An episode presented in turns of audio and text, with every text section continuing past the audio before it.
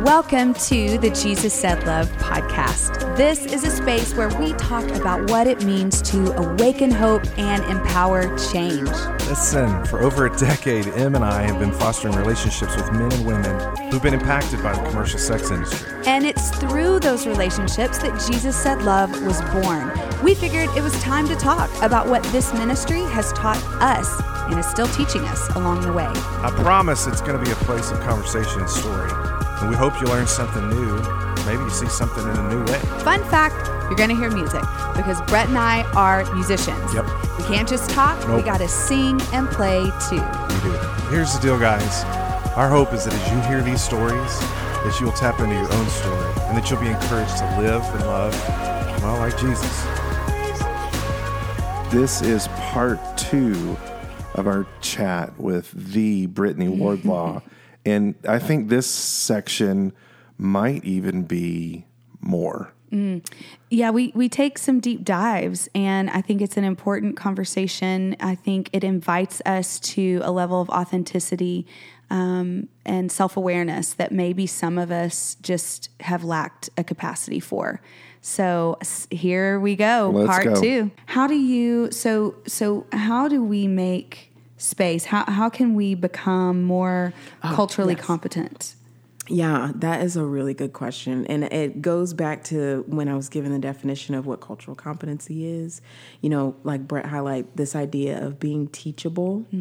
Um, because I will tell you, one of the most exhausting things about this and this conversation is when you first have to convince people that there's actually an issue Yeah. If we could get to a place that we're all saying, okay, yeah, uh-huh. there's a thing. Mm-hmm. Let's all acknowledge that there's a thing. Yeah.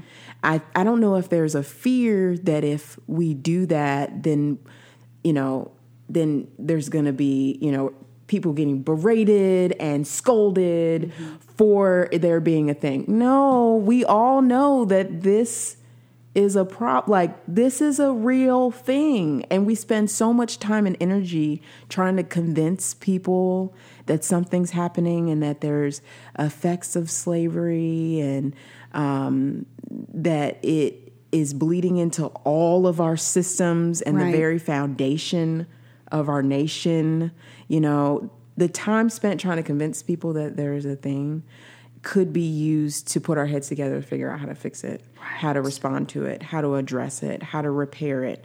Um, because the other thing that tends to happen is we see symptoms or uh, problems of this thing and we just come up with gimmicks and responses to the symptoms when we're never addressing the real issue. We're never addressing the real virus or the Yeah. disease. We are literally giving something to treat your cough. Yeah. Okay. We're going to keep giving you something to treat your cough. Yeah. You might be coughing because you have cancer. Right. So why would we not treat the cancer instead of keep giving you medication for your cough? And so um, I I believe that if the more the more we can say, okay, all right, I'm not going to fight this anymore. I'm going to acknowledge that this is actually a thing, even Mm-hmm. if I have never experienced it or do not have the perspective or lens to understand it in its entirety. I'm going to acknowledge it's a thing and understand Yeah. how it got there. So once I understand it, then I can actually address it. Yeah. We can actually make some forward movement or headway Mm-hmm. on being able to repair the systemic harms that continue to perpetuate ger- generation after generation because we won't acknowledge there's a problem Right. systemically. Right. So yeah, that's the that's the biggest thing. Humble Yeah. ourselves to be able to say, "Yep, Yeah. we messed up. Yeah. We've all messed. We've we've messed up." Yeah. So it would be important to say number one, I think the acknowledgement, you know, when in the work of recovery or in the Al Anon community, when we're talking about something like addiction, um, we talk about the fact that denial is a drug. And it's a contagious drug. Mm-hmm. I mean, families can become just riddled with denial, and denial just makes you more sick. It mm-hmm. makes you blind. It, you can't ever do the work of recovery if you're living in denial.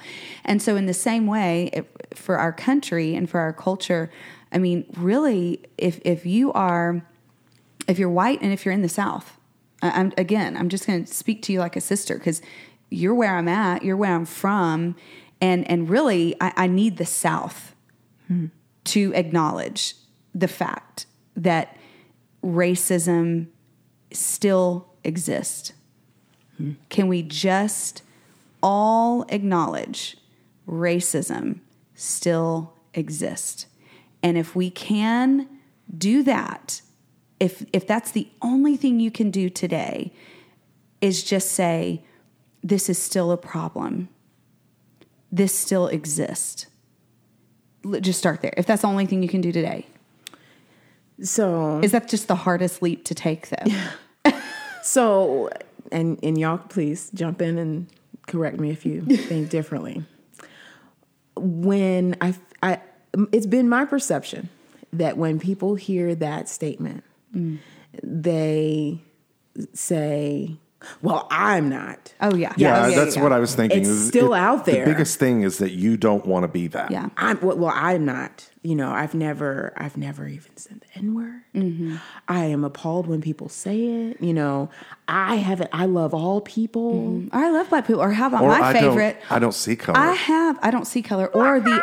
Uh, or the. Uh, are, I'm not racist. I have a black son. I adopted a black child. My my kid's best friend is black, and he comes over the house all the time. Yeah. yeah. There's always a. Oh yeah, it's out there. I agree with you, but it's not me. Right. And so uh, there's this idea that racism is these individual bad actors, individual bad acts that are happening, you know. Um, this little ghost is out there that we know it's we know it's out there. It's not us, but we know it's out there. Um, when racism evolves. Mm-hmm. And you know one of this i know other lawyers out there are going to kill me but i sometimes feel like i'm not a true lawyer because i don't defend the law at all costs. I don't because for me from my perspective and i was talking to my husband about this the other day laws when it comes to you know discrimination and civil rights like they were necessary. These laws were created in the 60s hmm. they were necessary um, just for basic protection mm-hmm. of people physically hmm. economically mm-hmm. um, relationally whatever. They they were necessary. But the thing with racism is it evolves. Mm-hmm. It, it evolves to be able to survive in the current time or culture. Mm-hmm. And so racism, how it plays out in our systems, it's evolving in the sense that a law that says don't discriminate against someone because they're of color when you hire them is almost well duh. Like no I mean, yes, are there people still doing that? But the reality is racism looks so much more differently. It evolves so that it can survive. Yeah. Um, and the Mm. way that it plays out now is the way that we've created our our systems, our different systems we've talked about, you know, healthcare, Mm-hmm. education. It's benefiting. It's based on a um, dominant white culture uh, narrative. So this system is built to sustain white culture. So this is what is normal for our culture. This is what um, is comfortable for us. This is how we function, and everyone else needs to fit into it. And so you're trying to force every other culture to fit into it. And when it's not fitting well, it's very unsuccessful in this system. So um, I love I love corporate America because that's where I work. So I like to use this example because it's light but very relevant. Hmm. So a um, when when you're talking about time, Yeah. you know, we have this conversation about time. So like, so like a very European mentality is, you know, something starts at a certain time. Hmm. Everyone's there when hmm. it's when you know for that mm-hmm. start time. This is when we begin. This is when we end, and this is what happens in between. You know, and it plays out so different differently. Very very basic. If you were to go to a country in Africa and they have a meeting scheduled for a certain time, um, I was reading, I don't know if you all have heard of post traumatic slave syndrome. That's a book that I was reading, and she gave this example, um, Dr. Joy DeGruy. She gave this example of going to a country in Africa. There was a meeting that she was supposed to go to. She goes to this meeting. It starts, oh, it starts late, but you know, there's a decent amount of people there but then a couple of people trickle in. When they mm-hmm. get there, they hug everyone that's mm-hmm. sitting there. They greet everybody. They sit mm-hmm. down, and then they continue. Then someone else comes in. They do the same thing. They come in, they greet everybody, and then they sit down, and then they continue. But uh-huh. no one's irritated. No one's upset. Oh. This is very normal. Wow. And so when we have this system, you know, in cor- corporate America of this is how things run, this is how things are on time, this is how you look when you get there. Yeah. And then when people are perceived as being unprofessional, it's because they do not fit into this box of what they're supposed to look like from a European mm-hmm. lens. They don't function Yeah. um, in the same way. It doesn't. It's not natural. So you mm-hmm. have to kind of make adjustments and force yourself into this box mm-hmm. that is difficult. It's just all that acclimating and that you try to do to fit into a white world. I can't uh, even imagine. It's exhausting. It's a shit. You're just shifting all the time. all Yeah. the time. Yeah. It is literally like being in a country where everyone is doing and saying things in your second language Mm-hmm. and you are fluent, but it takes work because it's not, this is not your first language. So Mm. it's work. You're constantly thinking about, okay, if I, how, how do I say this? How do I respond? How should I dress? There is a lot that goes into Yeah. how- what do I Your put on? What do I hair. wear? mean, think about the whole How's crown act and the hair and oh, Yes. How is this going to re- Yeah. be received? How's it going to be perceived? You know, if I do Yeah. or say these things. So, um, yeah. So uh, essentially, what I'm trying to say is, if the dominant culture is what defines normalcy, Yeah. anything that's not fitting into that is not normal. So you have to constantly work to fit to what the dominant culture says is Mm-hmm. normal. Um, I don't, girl. I don't even remember what your original question. Was. Well, was. no, we were, like- and you were, and you were talking about. I mean, it, it- This is proof of how pervasive it is. Mm-hmm. Just in our conversation, we weren't chasing rabbits; we were chasing the actual trail, yeah, and the and the trail is very murky, and it's a swamp. yeah, I mean, it's like you can't even. It, it pervade. It's very pervasive, and so, um, yeah, this conversation could take a hundred different turns. many I think turns. for for for me, um, it has been an awakening to understand my complicit bias and not even knowing. I mean, it's it's in me, right? Just like your nature and, and culture is embedded in you. right, This is embedded. So when we when I would just want to go back to you saying when you talk about can we just acknowledge racism exists and you're like, well, the common response is, but I'm not racist. Mm-hmm. Already that's a posture of defense. Mm-hmm. Well, you're only defensive if something's being threatened. I,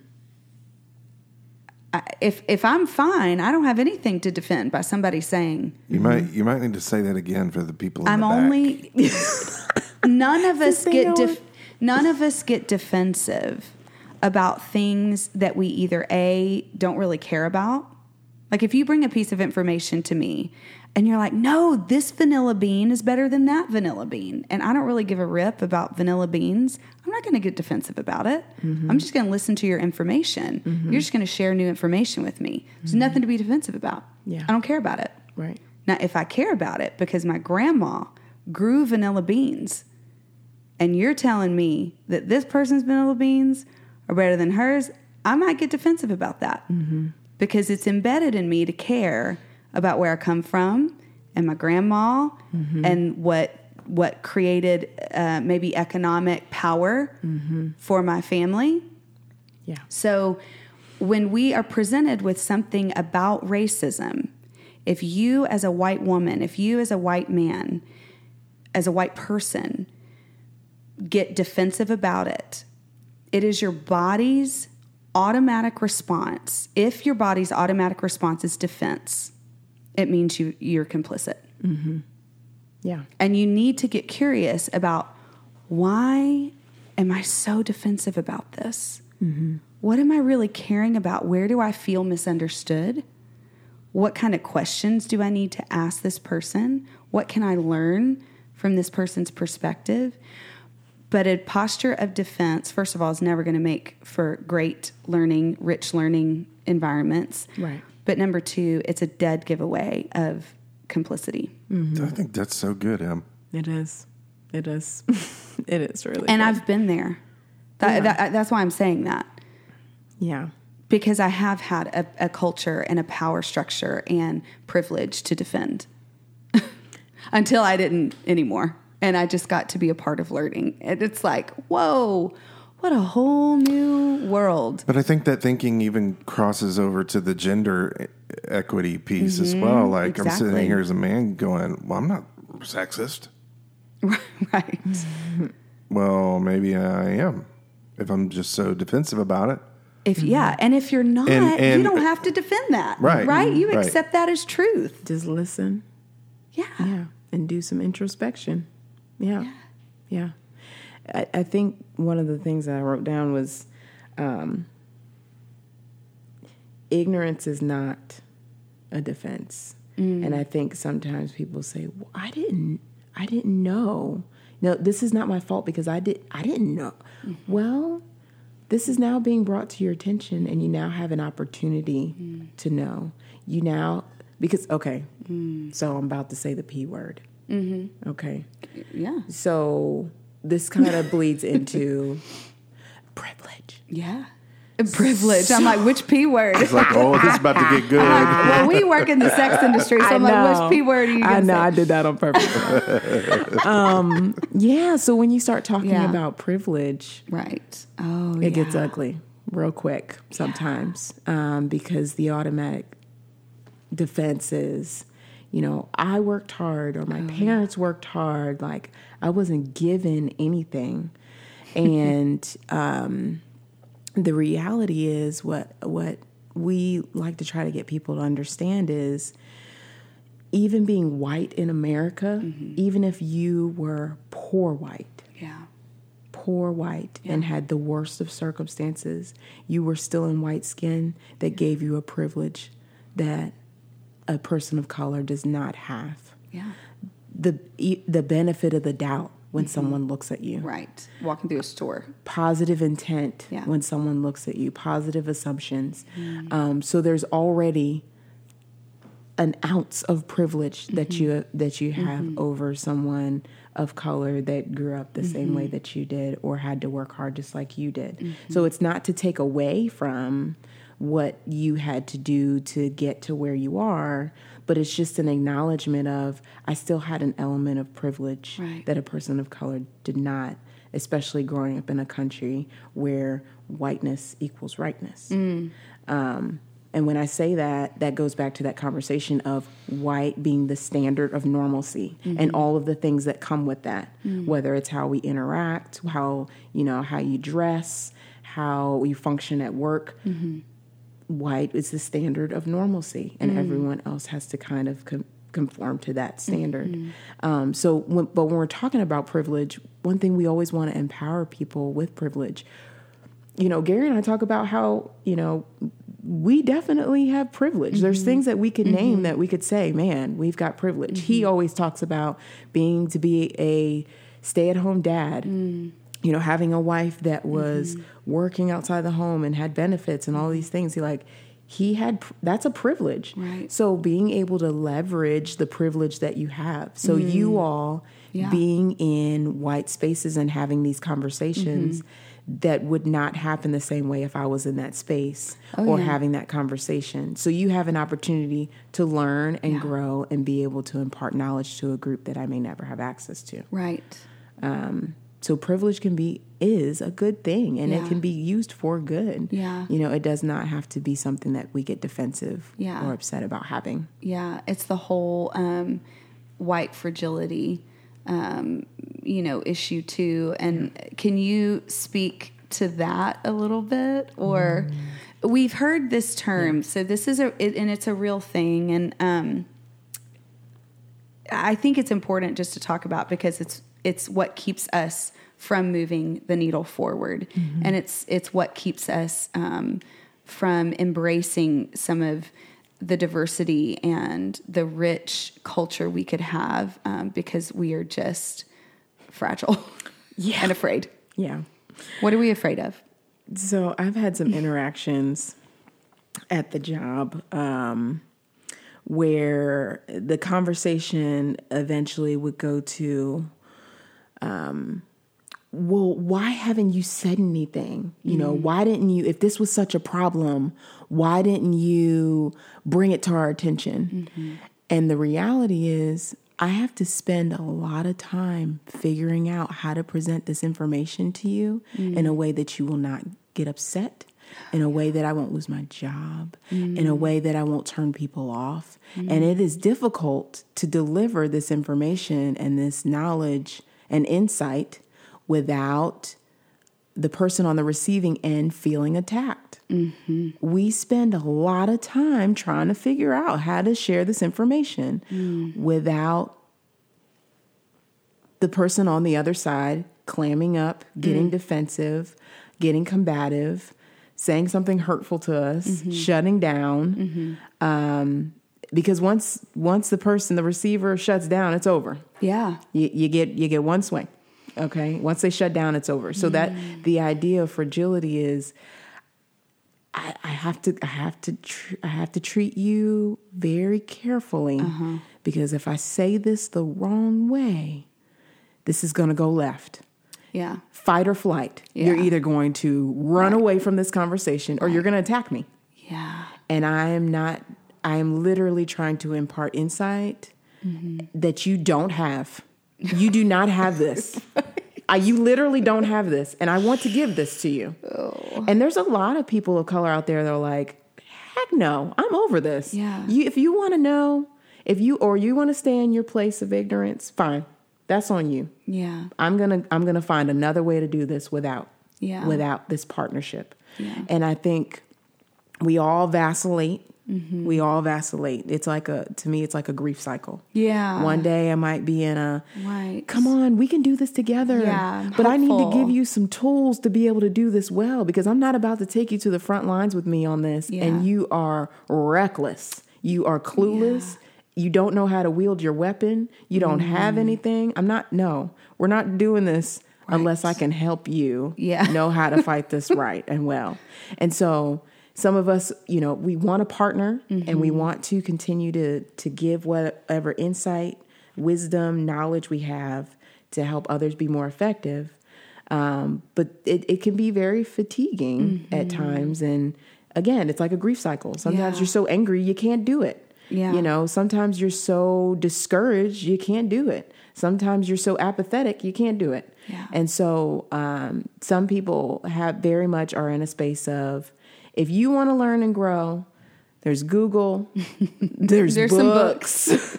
but I'm not about to sit here and try to figure out how to spoon feed this to you in a way that you will receive it well.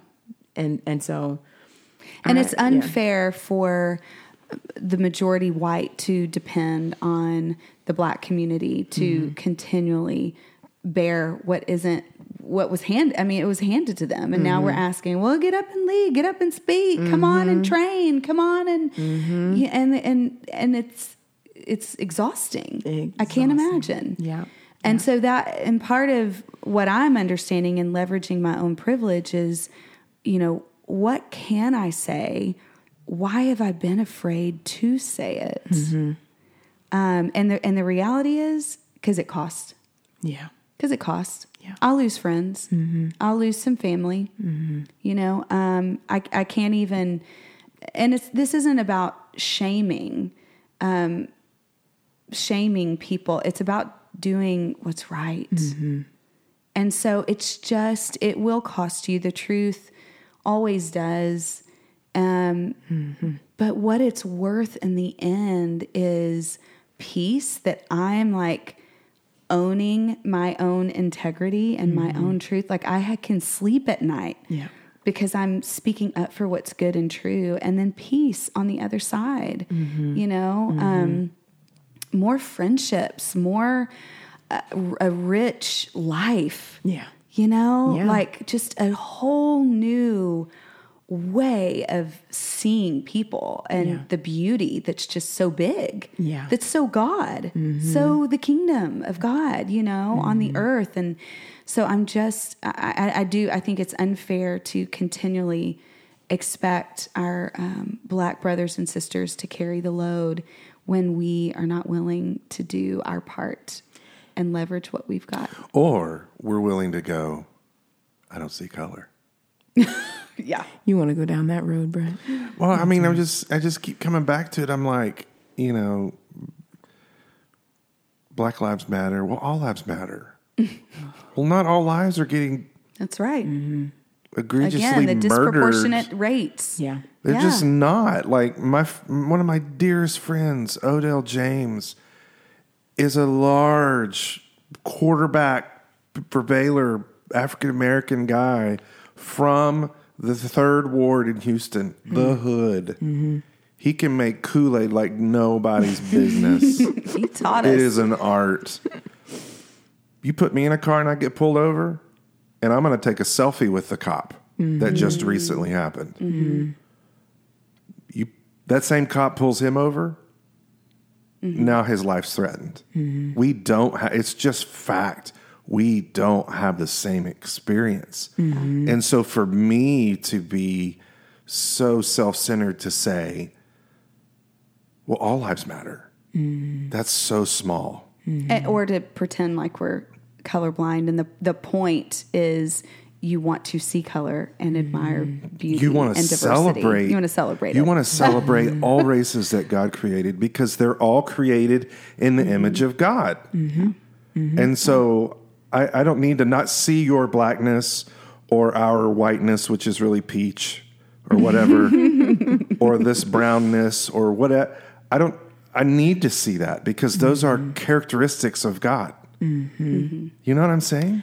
Absolutely. And um, one of the terms that I've heard often, and I didn't used to really touch it and mm. I didn't really know what to do with it, but I'm understanding it more and more when I hear things like what mm. Brett just shared, is this idea of anti blackness. Mm. Um, almost as if the things that are culturally black are offensive or make people uncomfortable. So mm-hmm. I, I just, I don't see color. You know, that's the safe ah. space. Mm. to Like, be anti-black. Yes. Let's just all be American. Yeah. We're just all Americans. We're just all Americans. We're just red blooded Americans. And I don't see color. And I don't know that. And I've had, you know, I've done a lot of different educational workshops and different things, you know, at Baylor in the community. And, you know, at least two out of my three that I do, someone's going to say, well, you know what? I just don't see color. Mm-hmm. And I'm going to tell you why I don't see color. And it always comes from a, a genuine space of trying to communicate I care about people. Mm-hmm. And going to Brett's point, well, if you care about people, I need you to recognize, acknowledge, and celebrate how God has created me. Mm-hmm. He's made me black. I'm black. See my blackness, okay? Black girl magic. Yes, All and of it's it. good and it's mm-hmm. great and it's not something to be ashamed of and it's not something to ignore. Yes. And I think that that's it's been so embedded. You know, I didn't realize how much there were moments of things that I was ashamed of. Yeah. Y'all, I don't know if they can see me or not, I know I love your head wrap. but my head is wrapped. Y'all. Yeah, and you know I tried to do that on your girl. Remember when I was babysitting and Anastasia came up to me? She's like, Miss Emily, it's time for my nighttime routine, and you know she brings me her head wrap, and I'm like, girl, I don't, I don't know what to do with this, and she's trying to coach me. She's like, just. Um, put it over this way and then just kind of tuck it in there in the back. I'm like, oh, your daddy's gonna be so mad at me. Your mama's gonna be like, this poor white girl trying to wrap my kid's hair. It's your wrap is amazing. Thank you. It's so good. Thank you. You know, and I just want my kids to celebrate all aspects of their blackness, totally. including their hair wraps, Absolutely. including you know their hair shrinkage when their hair Mm-hmm. gets wet. You know, there was so many like little memories that I have of things that were said to me that I felt ashamed about. Yeah. my hair or my skin, you know, and it happens so fast, and you internalize it and don't even realize um, how much you've internalized.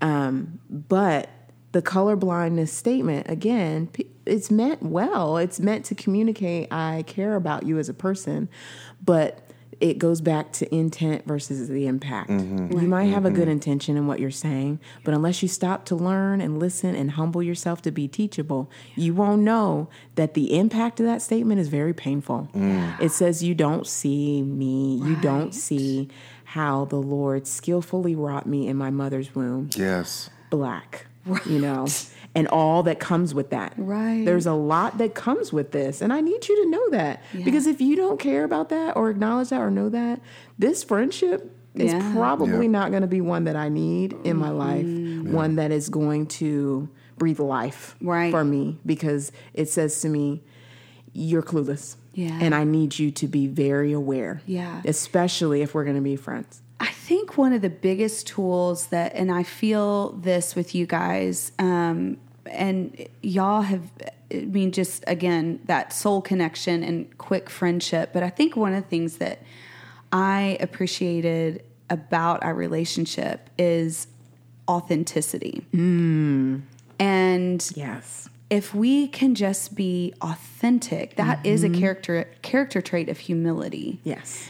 because it's owning like what we don't know. Yes. You know, and I even remember like it's surprising me in some ways. I think I had just gotten back from seeing Austin Channing in Austin, um, who wrote the book I'm Still Here. And she does a lot of training on cultural cultural diversity and stuff. And I think I'd just gotten that book and y'all were over for dinner and I was like, Gary, I was like, Do you know this person or have you read it? And he was so transparent with me. And he was like i'm just learning some of the harm that has been done to me and my people. Like give me the book.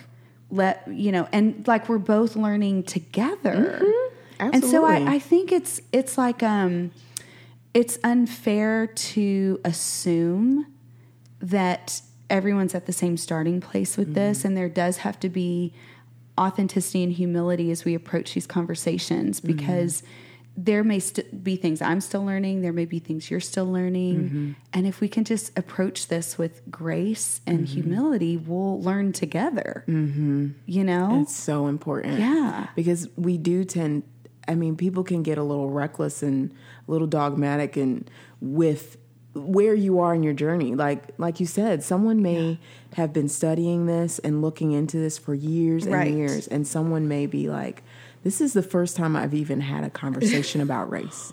And it can just be a lot.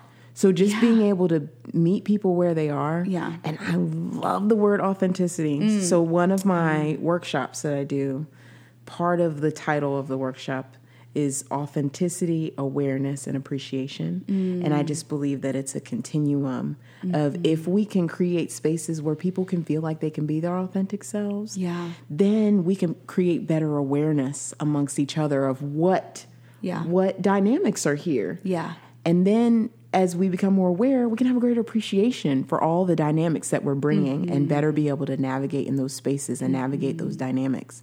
Um, and to me, that bleeds right into becoming more and more culturally competent, Mm-hmm. being able to be authentic. Like some of my best friends that are white it's because they are so real. And some of them are so white. It's not even like they gotta be like, oh yeah, you know, I Right. identify with black culture and I you don't have to No. no, Yeah. that is not necessary. No. Like they are all their Right. authentic selves. Yeah. And I think sometimes people are really afraid. Wrong thing. Yeah. I don't want to ask the wrong question. For sure. I don't want them to know, you know, Yeah. where I am on this journey. Like we got to be okay with saying the wrong thing. Right. Because that's how we learn and grow is when we make mistakes and someone can be able to educate us in those spaces. Yeah. And again, going back to being teachable, it's okay to mess up and say the wrong thing. Like Gary and I have done it plenty of times. Right. You know, him a little more than me.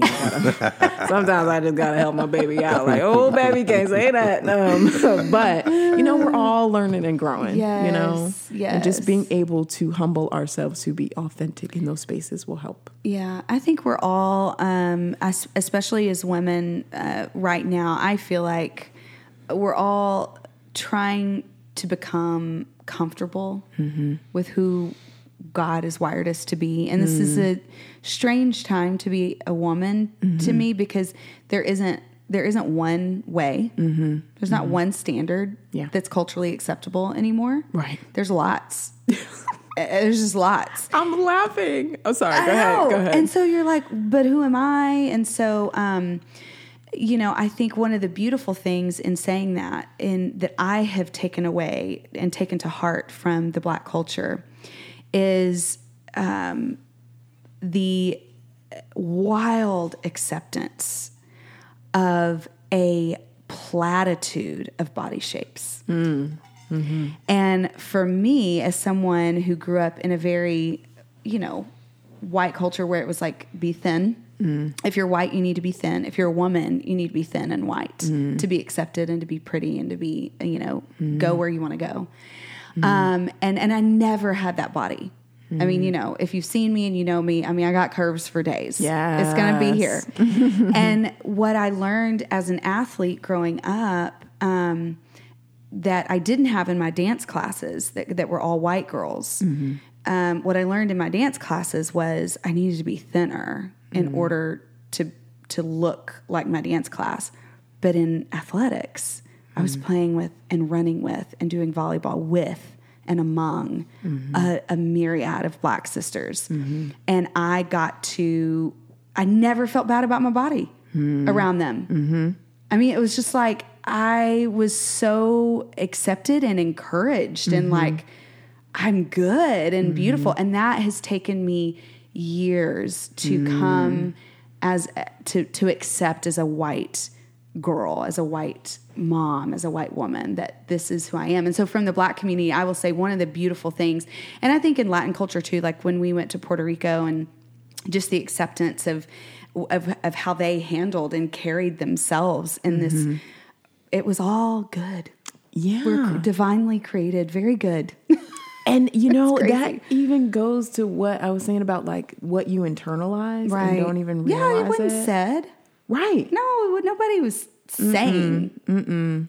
But it's that notion of what's normalcy, Yeah. what's right, and even how you know in the black culture, especially for those of us that have been in primarily white spaces, a lot of for a lot of our lives, the shame mm. and what is considered modest mm. um, and appropriate, especially in conservative spaces, mm-hmm. of figuring out how to cover up. Totally. Oh my gosh. You you got to figure out how Yeah. to. It, like I just remember so many people struggling. With trying to find clothes because I have to figure out how to cover up because this is I've got to look like that where I'm Yeah. not offending people with my body, and I've got to figure out how to cover it up so people are are Can function? Yeah. Yeah. Can, can think? Like Right. what? What is so offensive about me? right, and the way God created me. Right. You know, maybe I just find a, a potato sack somewhere. I know. That'll make everybody feel better. But it end up do- it doesn't. It doesn't reduce sexual violence. We know that from other, um, you know, predominantly Islamic countries who women are covered and rates of sexual violence and rape are still there. So it doesn't. It doesn't even matter. Both are extreme in some ways. You know. Um, so I, I just I do feel like that is that is one of the many things that I've taken away and just learned from your culture is how to just radically accept I love that. so even from like things like dresses or scar, I wear scarves on my head. I can't wrap my hair like you do, but I always, you know, I love head scarves. I love. I mm-hmm. think they're so fun. So anytime I'm in a vintage shop, and there's a lot of permission that comes mm-hmm. from creativity mm-hmm. in your wardrobe and just getting to be creative. And I'm wired as a creative, so I just mm. love that permission, you know, that I see in you and and in your community. And the more I grow and learn, the more comfortable, just like what you were saying about the more comfortable you got with your body, mm-hmm. the more you understand the dynamic of what's happening and what you've internalized, the more confident you can be in who God has created you to be. Right. That He loves, that's unique, that you don't have to ignore or hide or be ashamed of. Right. Like I do. I love I the older I've gotten, the more confident and mature that I've gotten, the more confidently I walk in the things like, Oh, you walk in. girl, Listen, listen. Yes. I am not. I'm not afraid of No. being the most colorful person in the No. room. I am not afraid of being the most confident in my skin because I know God created me this way, and I'm going to walk in the fullness of me and love it. Yes. and love it because He loves it. I am His creation that He made this way. Right. Um, but yeah, just the creativity part. I didn't even Yeah. think about that. Like it's so fun. So keep doing it because I'm taking lessons. I'm taking notes on your earrings and your color combos. taking note. It's crazy. Taking note. It's I love it. Yeah. Um, are you, as we kind of wrap up, are you hopeful for our culture? Um, and maybe what COVID, I don't know, how do you look at our next steps? Are you, do you look at them with things we need to be aware and, and a, maybe a little bit afraid of? Or are there things that you're hopeful about that this has granted us? Yeah, I'm really hopeful that, you know, um, what the enemy meant for evil, the Lord mm. can turn to good. And this exposure mm-hmm. of the brokenness, mm. to me, I hope it's so glaring mm. that it makes more people say what I mentioned earlier of, okay, yeah, there's a problem. Right. You know, um, the mortality rates are undeniable Right. it's undeniable. Um, I know for me, you know, I don't I don't know what y'all's situation is, but for me, if I get on my social media or I may even get a text message from a friend, from a cousin that will say, Aunt such and such has passed. My grandmother has passed. Like it is very it is very um what's the word? It it happens often that De- we're death losing is just pre- people okay. because of COVID. I think for a, for in the majority culture, it's it's scary. It's out there. It's happening. And I'm not saying that you know white people aren't aren't No, dying. They right. are, but it is It's happening. less of a direct threat for us, though. yes. it is. Yes, it is out there, and liter- it's rare that we know someone who's had it. and it's not rare for us at all. Like I literally can name people for you right now that I have either friends or cousins that have lost family members, have lost friends, have lost grandmothers that mm. are because of COVID. Um, and so for me, I wanted I mm. my prayer is that this exposes, like you said, exposes the cracks in the mm-hmm. system that it's undeniable that there is a correlation between hmm. what's happening to people of color with um, them being at the bottom hmm.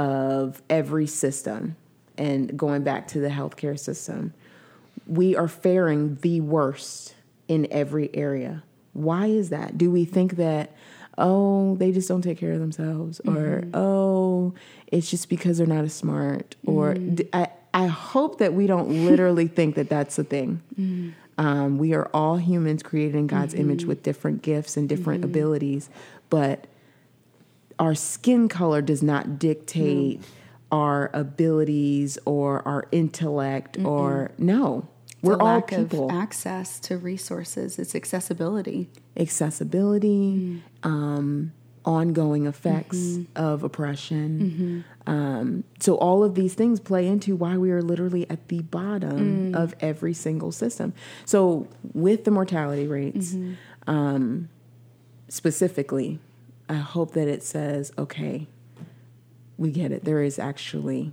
something happening here. Well, you know what I think is I hear you say that. That's shock. I mean, it's shocking to me that you just your phone just daily, maybe Yeah. or every other day, just blows up with somebody who's got it. Mm-hmm. Mine hasn't. I mean, that's just that is the space between us Mm-hmm. that is still so as close as we feel and as connected we feel. Mm-hmm. That is a reality. That is a disparity among us, Mm-hmm. and that you that the threat of death is is something you're continually faced with. And um, so, in my mind, as you're talking, I'm like, well, then that means when we come out with a vaccine, hmm. guess who? Guess who needs to get f- treated first? Hmm. Gu- guess who needs to have the most access? Hmm. Guess who needs to be brought to center in the form of help and treatment? And that's going to be a problem mm-hmm. if that is not done. Mm-hmm. Well, it won't be. The privilege will get it. Well, let's just make it happen to where it doesn't. Just right here, just the three of us. We're changing that, guys. Ready to go to the state Make it capitol? happen. We're coming Let's after you. go. Let's go. I'm ready. Um, Wow. yeah. This has been so good. And go with me here. This is our very first two parter. Yeah, it is. And I hope you've stuck with us through both of these episodes because and we could I think we could go on. My my computer's actually about to die. so so we need to to wrap it up. But this has just been amazing. Yeah. I am so grateful for you, Brittany. And um, I'm grateful for your leadership, your uh, authenticity Yes. um, it, that invites us all into a space of more authenticity and awareness and appreciation. So, those are great. That's a great challenge to us. How can we become more authentic surrounding issues of cultural competency? How can we become more aware? Um, and then finally, how can we appreciate one another more? I mean, that's just going to create a more beautiful world. Where can people find you if they want to? Are you on social media? Do you want people, or do they just uh, email us and we'll get them connected with you if, if you can do uh, trainings or equipping in any way? Um, Yeah, yeah. I am. I am on social media. Gary's much more present than I am, so they could probably either go through him, Ward Lost to Waco, that's lost to. Waco. Um, yeah, that's us, and um, or they could ask you. Yeah. because I really would love if people have comments or questions, Mm-hmm. because you know we deliver information and we again know our intent, but sometimes the impact is different or it's Mm-hmm. Yeah. received differently than we intended. Yeah. So I would love to be able to clarify, you know, speak into, respond, and not an argument. Sure. I'm not inviting an argument. That's one thing that I'm not interested in doing. Um, I'm interested in engaging with people that want to learn and grow, and I want to continue to learn and grow. But if you're interested in arguing, that's not right. that's not where I am. Um, Yeah. and so I really appreciate y'all making this space for this. Like I said at the beginning, to even be able to have this conversation and know what questions to ask speaks volumes about where y'all are on mm. your cultural competence journey because we're mm. all on a journey. Yeah. So thank you for Yeah. humbling yourselves uh, mm. to want to learn and grow and sit in this with Yeah. us. Um, because for people of color, we we talk about race, we talk about these things all the time because I it's always in our face. do. It's always there. It's unavoidable. So. Everything, Yeah. everywhere. But y'all don't have to do that. No, well, we've never known how to. If, even if we tried, we, it was shut down. Yeah. You know, it was, it was again met with a defensive posture. And so you just move on and just yeah, you move on the with tea. your life. Um, could I please have the carrots, please? Be a good girl. Be a good girl. But I mean, what I'm saying is, you don't have to. No, You don't have to. So No. thank you. No, no. You really don't have to. Yeah. You don't have to. Yeah. Um, so thank you. Yeah. I was, I love it. Yeah, Well, awesome. if you've got questions for Brittany or anything that maybe this brought up in you, maybe you're curious about um, an experience that maybe have come came to your memory, just Mm-hmm. even as we were talking. Um, we want to honor that and Mm-hmm. and honor it through creating some space and maybe some more dialogue around it. So please be sure to email us at Emily at JesusSaidLove.com or Brett with two T's at Jesus said jesus said JesusSaidLove.com. It's been good, guys. Thanks for joining us. Hey, thanks for joining the Jesus Said Love podcast. We are so glad you have chosen to awaken hope and empower change with us. We want to remind you to subscribe to the podcast on iTunes and leave us a review. Yes. Because your voice matters. It's how we get this message into the world. And lastly, be sure to follow Jesus Said Love on Instagram and Facebook for up to date info. And visit the website at JesusSaidLove.com for how you can join the JSL fam. Until next time. Share the love.